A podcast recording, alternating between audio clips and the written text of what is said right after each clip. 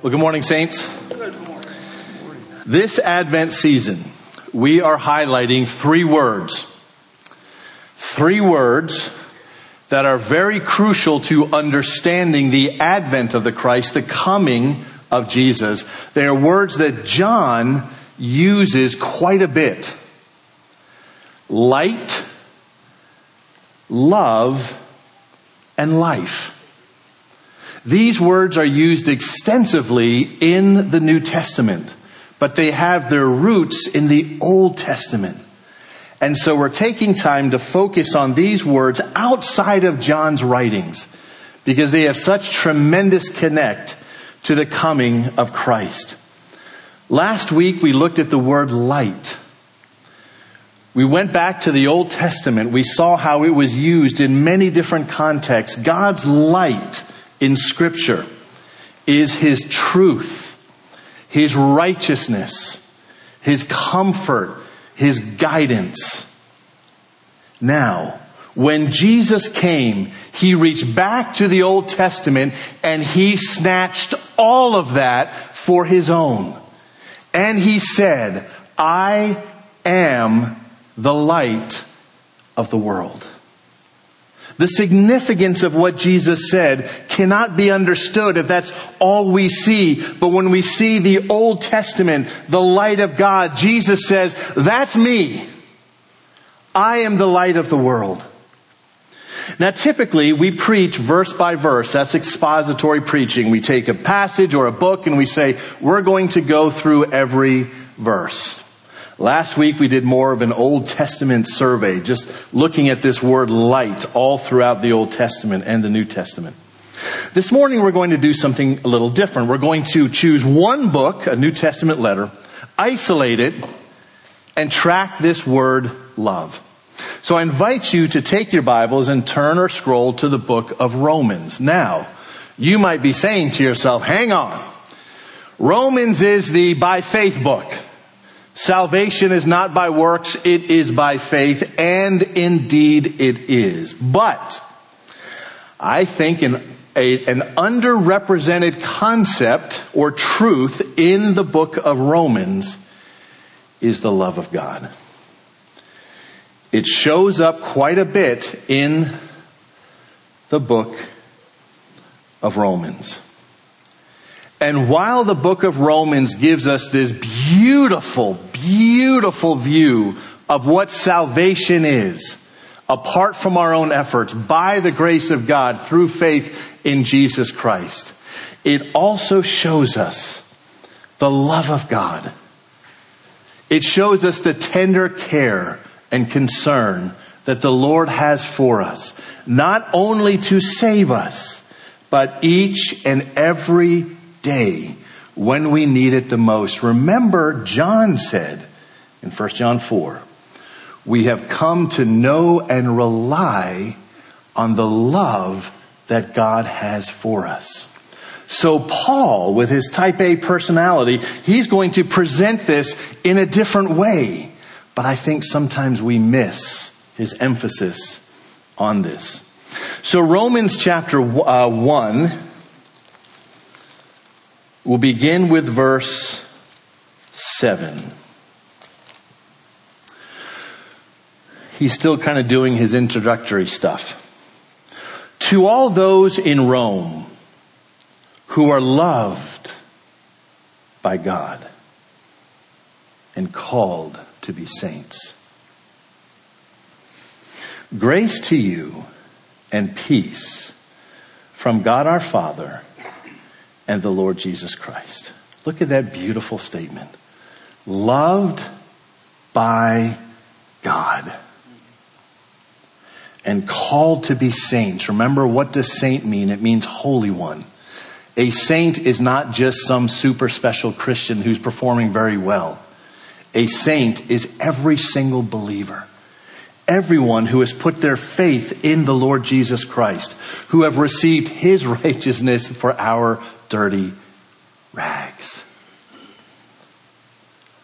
All of those loved by God.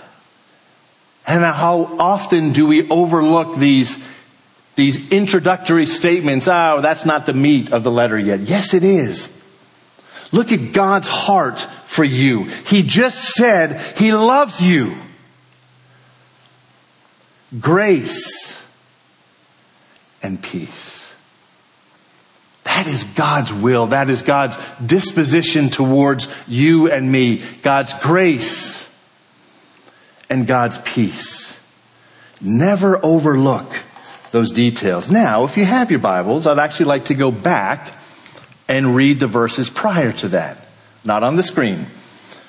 Verse 1, Paul, a servant of Christ Jesus, called to be an apostle, set apart for the gospel of God. So, remember, we're tying together love with the coming of Christ. The coming of Christ has everything, obviously, to do with the gospel.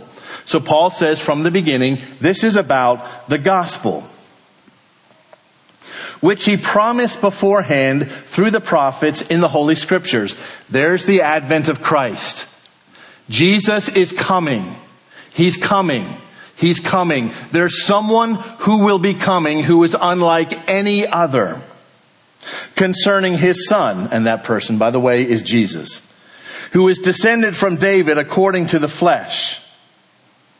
There's the genealogy, very important and was declared to be the Son of God in power according to the Spirit of holiness, there's the Trinity, by his resurrection from the dead. That's the heart of the gospel. Jesus Christ our Lord, through whom we have received grace and apostleship to bring about the obedience of faith for the sake of his name among all the nations. There's the Great Commission, discipleship, making disciples. That's what he says prior to what we just read. So the book of Romans, we're going to trace this concept of God's love from beginning to end, and we'll see how Paul develops this crucial concept. As Romans highlights God sending his son Note how he immediately, immediately applies God's love to our here and now, to our suffering, to our trials that we all face. The next time Paul references the love of God, he's going to take it and he's going to apply it to the heartaches, the grief, the struggles, the opposition that we face as believers in Christ. Chapter 5, beginning in verse 3. Not only that, this is where the gospel will turn everything on its head. Not only that, but we rejoice in our sufferings. Whoever says that? We rejoice when we suffer, particularly for Christ. Knowing that suffering produces endurance and endurance produces character and character produces hope and hope does not disappoint or does not put us to shame. Now this is the aspect of what we call sanctification that most of us would just as well do without. I'll skip the hardships in life. Maybe you could just make me more like Christ the easy way. Snap your fingers. Doesn't happen that way. But you see, God sanctifies and uses the difficulties and the hardships that we face to build character, to develop that hope in us, to make us more like Christ and to point us to Him. But, but, watch what He says.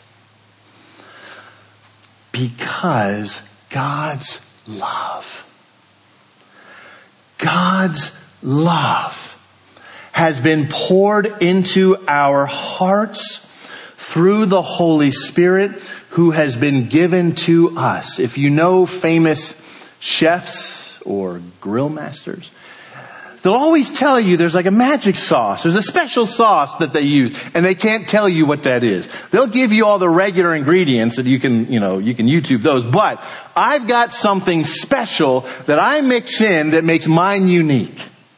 And I'm not telling you what it is. Well, Paul does tell us what it is.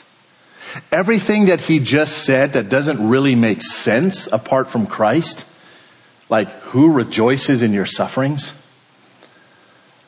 Paul says, you see, God has taken his love and he's not only given it to us in a stingy way, like I'll give you just a little bit, but get your act together and maybe you'll get more tomorrow. No.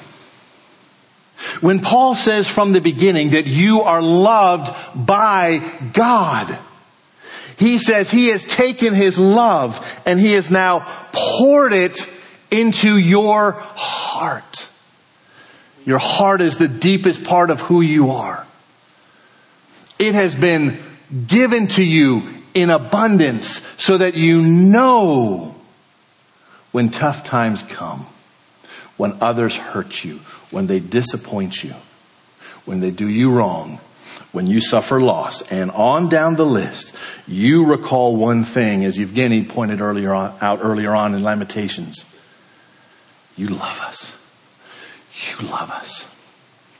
And that transforms what we face in life and it gives us hope. Now, as we progress through the letter, Paul is going to give us a reminder.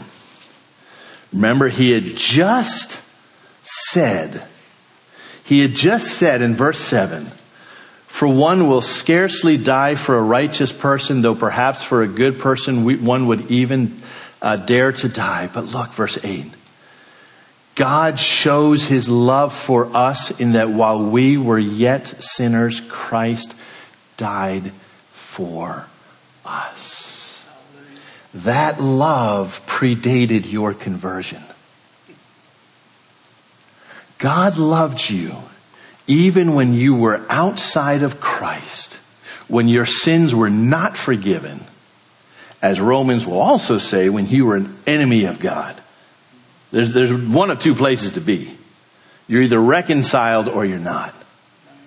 But God shows us that He loves us so that Christ was put forward as a propitiation even when we were still sinners, obviously before we were born.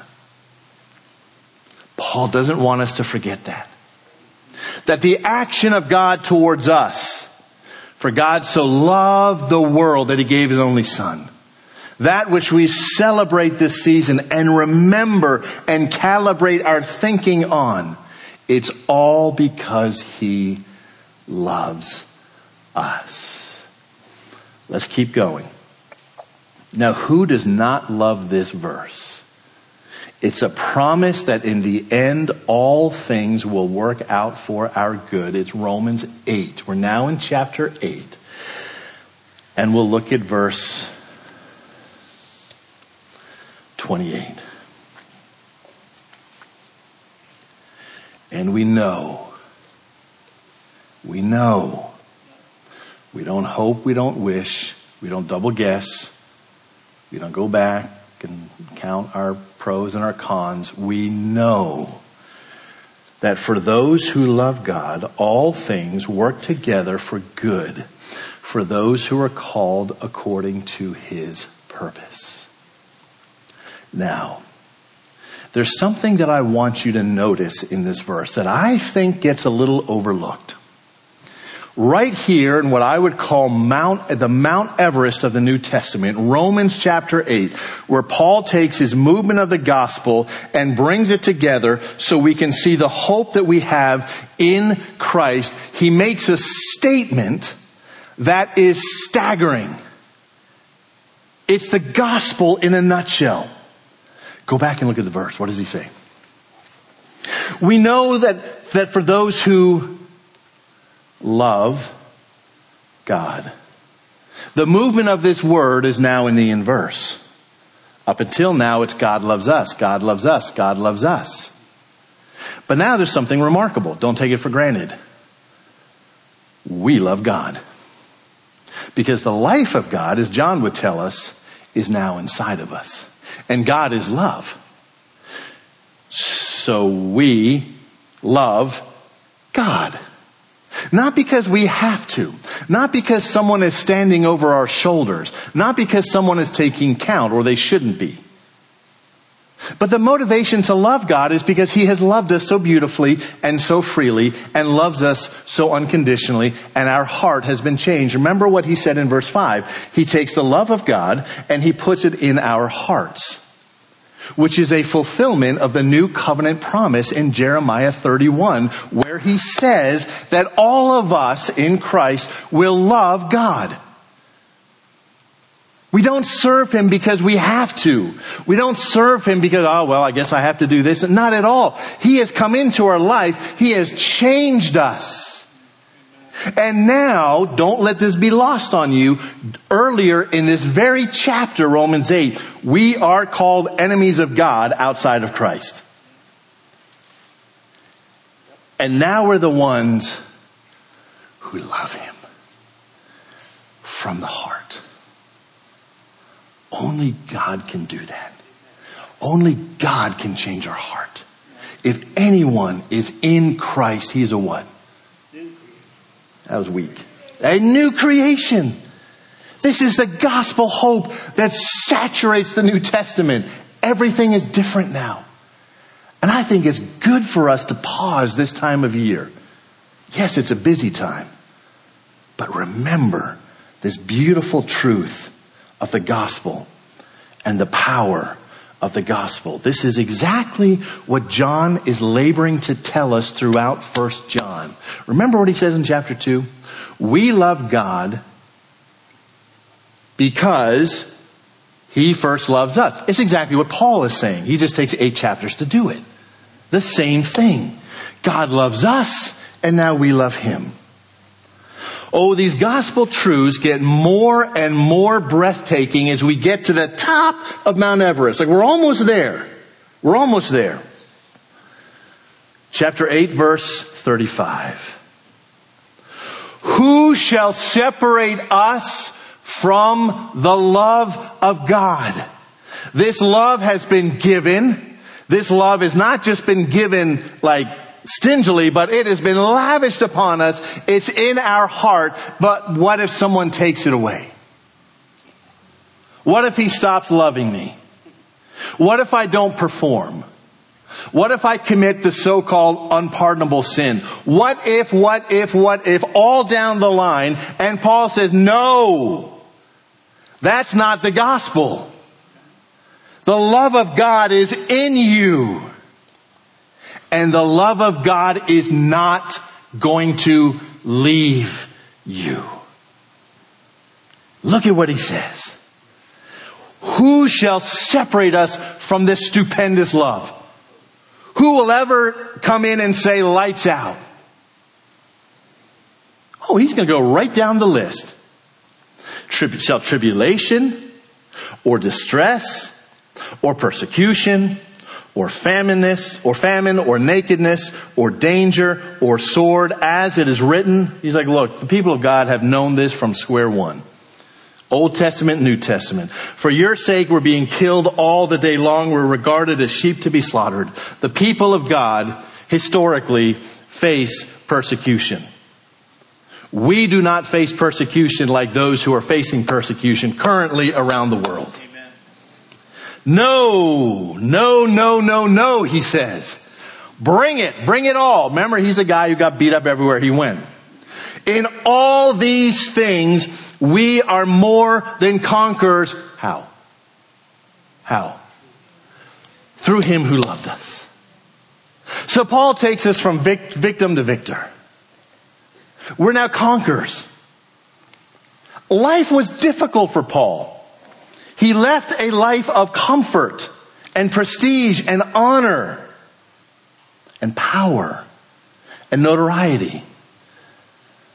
Oh, but once he met Christ, once he tasted the Lord and knew that he is good, oh, all of that was just a pile of dung. And that's a very soft translation, by the way. It doesn't matter Oh, he said in chapter 8, verse 18, the weight of glory that's behind us, it doesn't even, that's in front of us, it doesn't even compare to what we're facing now. And all of it is based upon the one who loved us. Chapter 1 verse 7. What do we read in the very beginning? God who loved us. And now in these eight chapters of Romans, he gives us this breathtaking view of what that statement actually means for us. He continues, I am sure or I am persuaded that neither death nor life, okay, stop right there. That's everything. There's nothing that goes beyond those bounds. But he'll go on. Nor angels, nor rulers, nor things in your present or your past, or to come.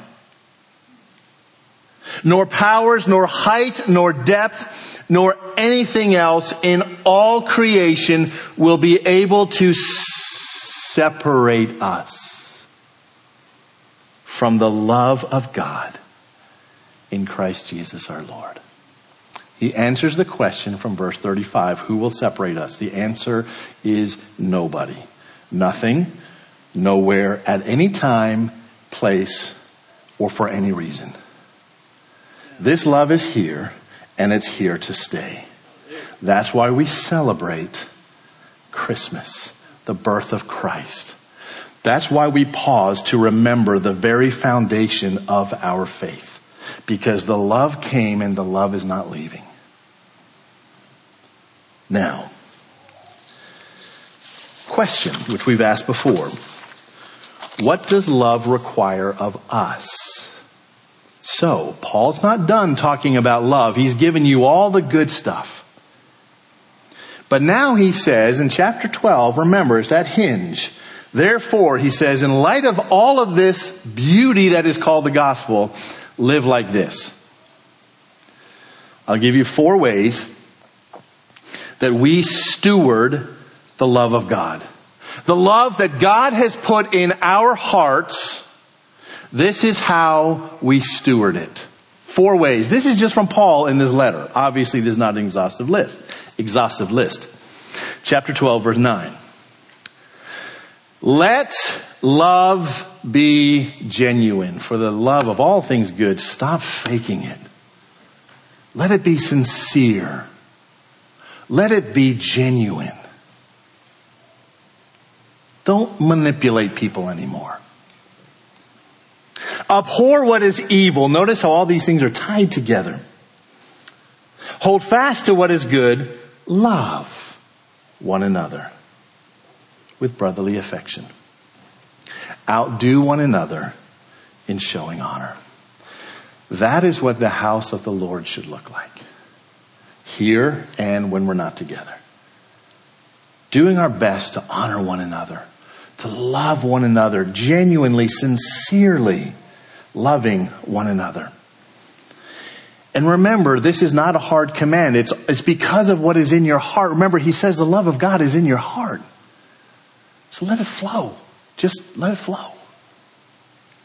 Number two, chapter 3, verse 8. If chapter 12 wasn't clear enough, try chapter 13.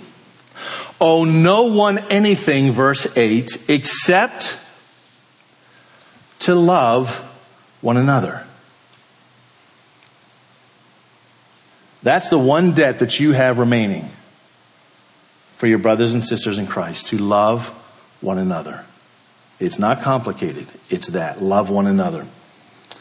The one who loves one another, uh, loves another, has fulfilled the law. The, the whole purpose of the law was showing our love for God and our love for one another in many different ways. So he says, look, take that concept and love people. Love them well. Love them sincerely. Love them always. Number three, We'll call this consideration for the weaker brother. You might be familiar with Romans chapter 14. It talks about some of the gray areas and the difficult areas where you're convinced on God's truth that you have freedom to do X, Y, or Z, but another brother or sister who's maybe weaker or newer in the faith haven't quite come to that. He's like, look, love them. If your brother is grieved by what you do, you are no longer walking in love. They'll get to the place eventually. But maybe now is not the time to hammer home your point. By what you eat, do not destroy the one for whom Christ died. Don't, don't, don't cause others to stumble. Notice that comment, that statement in yellow. Walking in love. John uses it extensively. Walking. Paul uses it. It's a metaphor. It means to, to live your life. The Old Testament, it's a very Jewish way of thinking. When you walk a certain way, that's how you live. Psalm 1 is a great example of that. Number 4. Chapter 15. Here's a fourth way, just from Romans, just from Romans, how we can steward the love of God. He says, I appeal to you. It's not a weak statement. I appeal to you. Chapter 15 verse 30. By the way, don't forget those end verses too, like towards the end of a letter. I know this is chapter 15, but still, we, sometimes we overlook them. He says, I appeal to you, brothers, by our Lord Jesus Christ and by the love of the Spirit. To do what? To strive together with me in your prayers to God on my behalf. The mighty apostle Paul was not afraid, not ashamed to say, would you pray for me? I mean, granted, what he's facing is likely more than what we're going to face today. He said, I know everywhere I go, I'm told I'm going to suffer. But would you pray for me?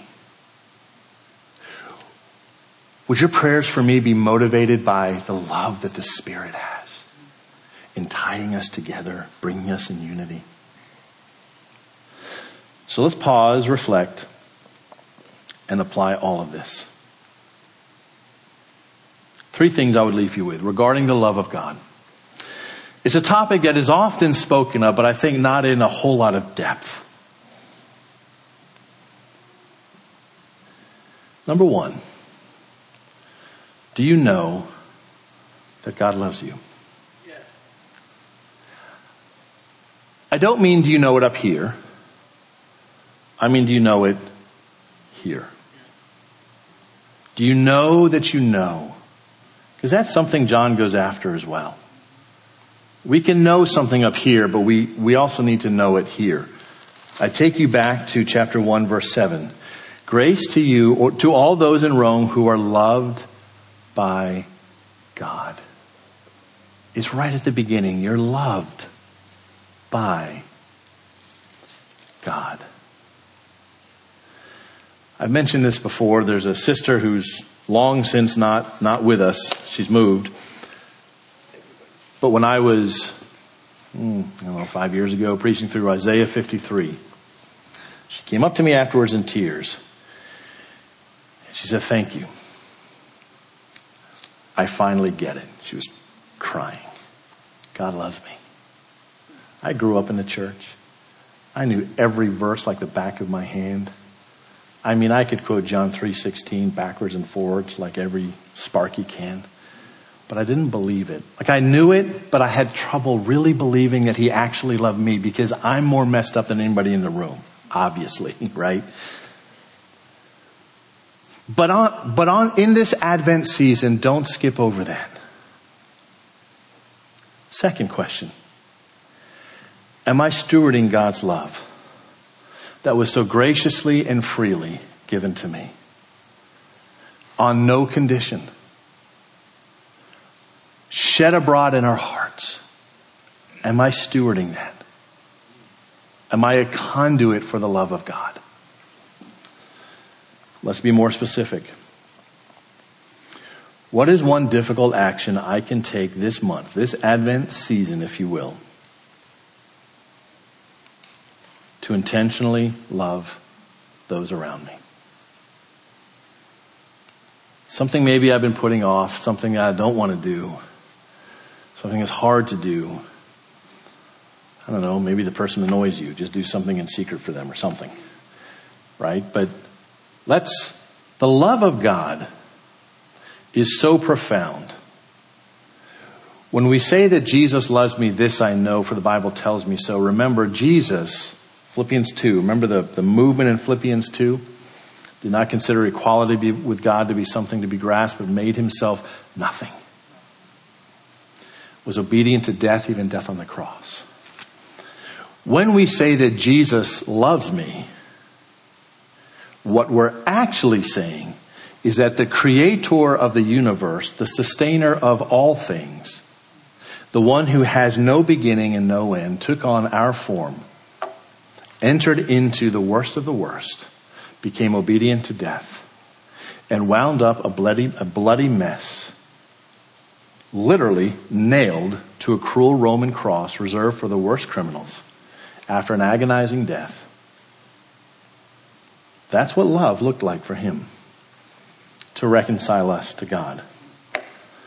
So let's not be lighthearted in showing love. We say it often, love well. So there you have an Advent synopsis of love from the book of Romans, an unlikely source. I know we didn't really touch on the Gospels this week. But may I impress upon you, because sometimes you just want to present it in a fresh way, a different, a different way. When we look at the lights and when we look at and we consider that little baby who changed literally everything. Don't go another Christmas. Don't go another Advent season without knowing that you know, that you know, that you know, that you know, that you know that God loves you. And that love is not, cannot, will not go anywhere it's here to stay. You see, when we believe that, when we think about it, when we settle our minds on it, when we're convinced of it, the confidence it brings and the courage it brings to love people well in ways that we would not dare think of otherwise. But we'll get to it soon enough. 1 John 4, it's either verse 16 or 19. We rely on the love that God has for us. Let's bow and prepare our hearts for prayer.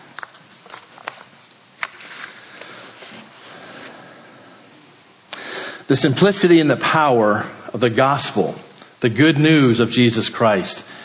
When we talk about the advent of the Christ, it means the coming of Jesus. Jesus is coming, as Paul told the Romans in the very beginning.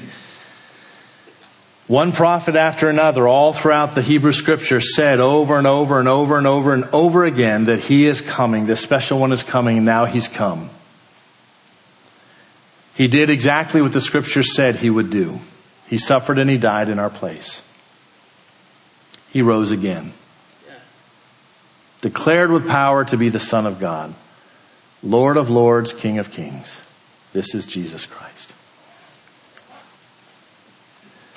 You need to know that your own sin, your own shortcomings, your own failures that you're likely well aware of,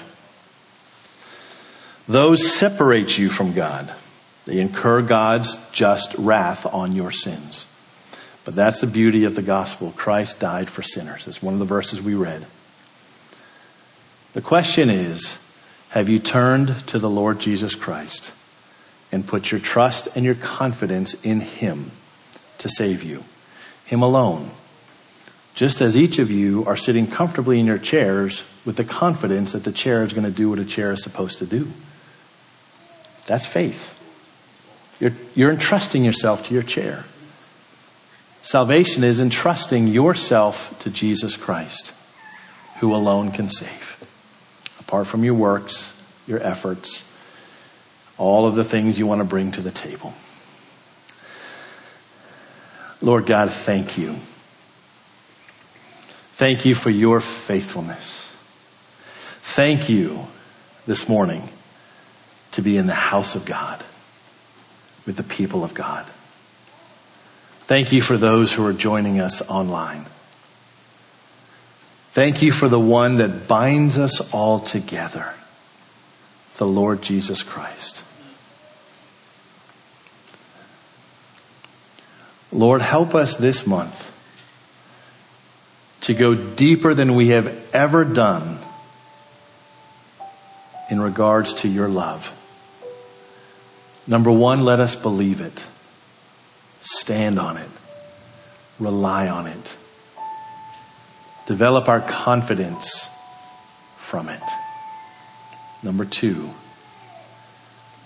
let us be very generous with your love. Let us deny ourselves. Let us take up our cross and follow you. And be good news to those around us. Not just when those situations come our way, but Lord, we want to be intentional to look for opportunities, to love graciously and generously, extravagantly. Thank you. May the truth of your word, the truth of your love for us, be imprinted in our minds this week and settle deep in our heart. And Father, our prayer every, every time we gather on Sundays. If there is but one person who has not put his or her faith in the Lord Jesus Christ alone for their salvation, we pray they would call out to you in sincerity and simplicity and put their faith in Christ. All these things we pray in Jesus' name. Amen.